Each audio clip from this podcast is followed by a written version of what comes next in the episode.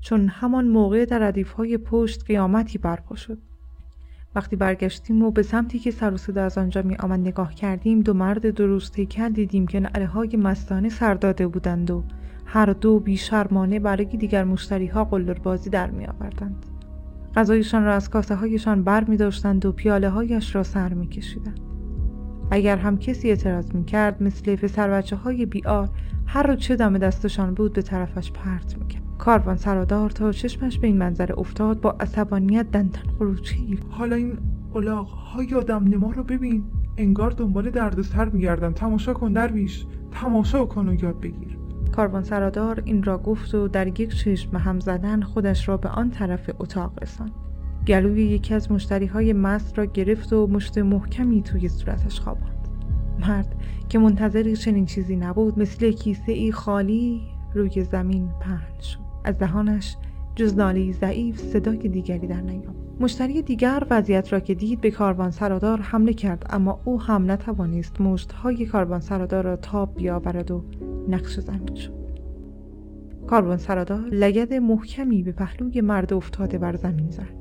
بعد با چکمه های سنگینش دست او را لگد کرد. صدای شکستن استخوان دستش را شنیدم. فریاد زدم: بس است، داری میکشیش، همین را میخوای؟ صوفیم، به بهای جانم دفاع میکنم از جان. قسم خوردم به مورچه هم آسیب نمیرسانم. اگر پرنده ببینم سلیمان را به یاد میآورم، اگر ماهی ببینم یونس را. دست یاری رساندن است وظیفه‌ام، زندگی بخشیدن. اگر ببینم مردی به دیگری آسیب میرساند، برای که دفاع از فرد ضعیف هر چه از دستم بر بیاید انجام میدهم. اما در آداب ما خشونت جایی ندارد.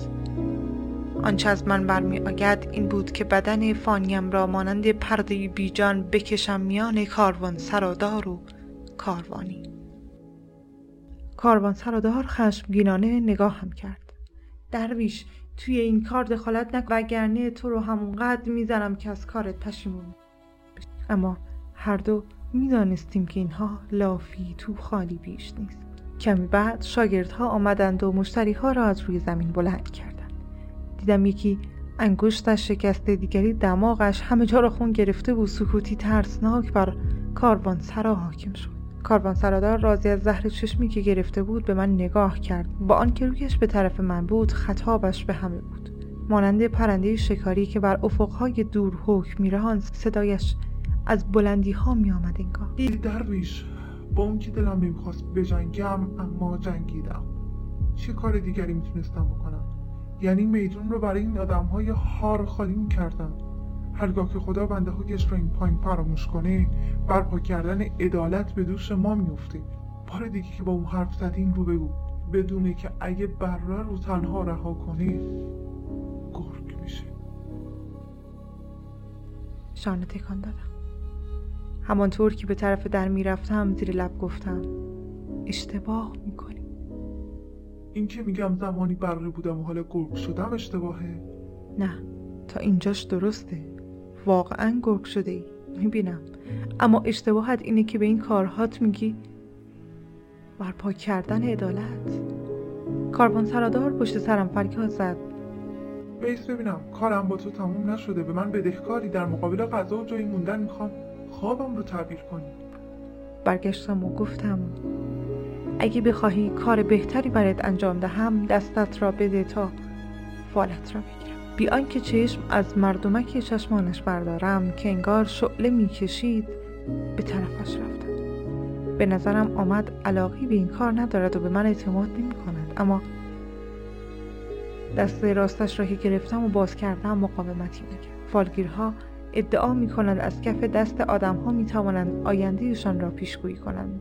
من اما فقط گذشته را می بینم. راههایی را که آدم طی کرده طی کرده اما هیچ جوری نتوانسته پشت سر بگذارد. خطوط کف دست کاروان سرادار را بررسی کردم. عمیق بود، ترک خورده بود، متزلل و بی‌ثبات بود خطایش. انواع و اقسام خطوط مواج رنگی پیش چشمم پدیدار شد. در اطراف هر انسانی حاله‌ای از رنگ‌های متفاوت است. حاله حاله این مرد به خاکستری میزد. نوعی آبی کدر بود. گوهر روحش سوراخ شده بود، کناره هایش ریخته بود، انگار نیروی درونی برایش نمانده بود تا در برابر دنیای بیرون از او محافظت کند.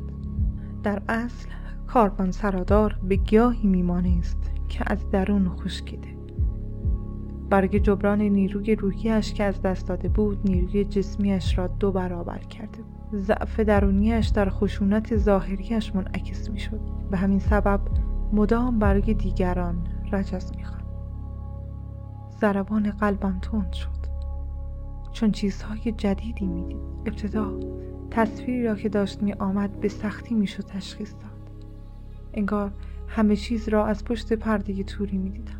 بعد هرچه بود آشکارا در مقابل دیدگانم جان گرفت.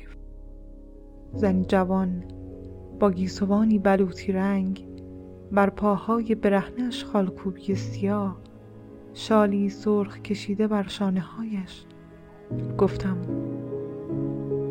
یکی را که دوست داشتی از دست داده ای. این بار دست چپ کاروان سرادار را گرفتم. شکمش باد کرده، انگار هر آن ممکن است بشکافد. در خانه آتش گرفته به دام افتاده. سوارهای زین نقره‌ای خانه را محاصره کردند. دود کاههای آتش گرفته و بوی گوشت سوخته انسان هوا را سنگین کرده. سواران مغول با گردنهای کلفت و دلهای سنگینشان، سربازهای چنگیزخان. حرفم را اصلاح کردم. یک نفر نه، دو نفر را از دست دادی. زنت هنگام مرگ پا به ماه بود.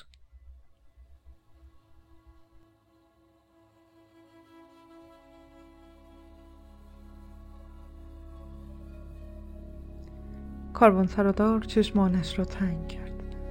نگاهش را به چکمه های چرمیش دوخت. همانطور که سرش پایین بود و لبهایش را جمع کرده بود، صورتش در هم رفت. نقشه ای ناخوانا شد. یک باره پیرتر از سنش به نظرم آمد. آهسته گفتم میدانم تسلای غمت نیست، اما چیزی هست که باید بگویم. نه آتش زنت را کشت، نه دود. یکی از تیرهای سقف به رویش افتاد و در دم، یعنی بیان که درد بکشد، جان داد. اما تو همیشه فکر میکردی درد و عذاب وحشتناکی کشیده. آنطور نبود. کاروان سرادار ابرو در هم کشید، انگار زیر باری تحمل ناپذیر خم شده بود. با صدایی که از اندوه درگه شده بود پرسید این چیزها را از کجا میدانی؟ اگر جادوگری؟ خودم را به نشنیدن زدم. از این بابت که نتوانستی زنت را به شکل شایسته دفن کنی، خودت را مقصر می‌دانی. هنوزم در کابوس‌هایت او را می‌بینی که سینه‌خیز از چاله بیرون می‌آید، اما ذهنت برایت بازی درآورد. راستش را بخوای، هم زنت و هم پسرت در حالتی فوق‌العاده هستند، سبک و آزاده، مثل ذره‌ای نور در حال گردش در ابدیت هستند.